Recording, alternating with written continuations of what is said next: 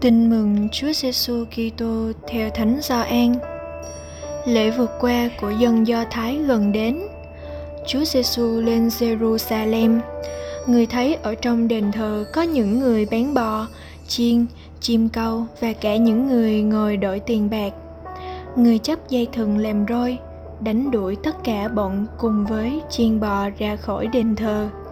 Người hất tung tiền của những người đổi bạc xô đổ bàn ghế của họ và bảo những người bán chim câu rằng, hãy đem những thứ này đi khỏi đây và đừng làm nhà cha ta thành nơi buôn bán.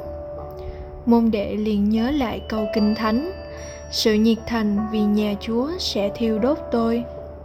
Bấy giờ, người do thái bảo người rằng, ông hãy tỏ cho chúng tôi thấy dấu gì mà ông có quyền làm như vậy? Chúa giêsu trả lời các ông cứ phá hủy đền thờ này đi. Nội trong ba ngày, ta sẽ dựng lại.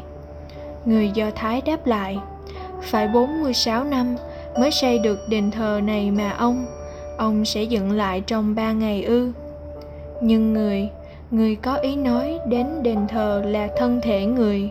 Vì thế, khi chúa giêsu từ cõi chết sống lại, các môn đệ mới nhớ lời đó, nên đã tin kinh thánh và tin lời người đã nói.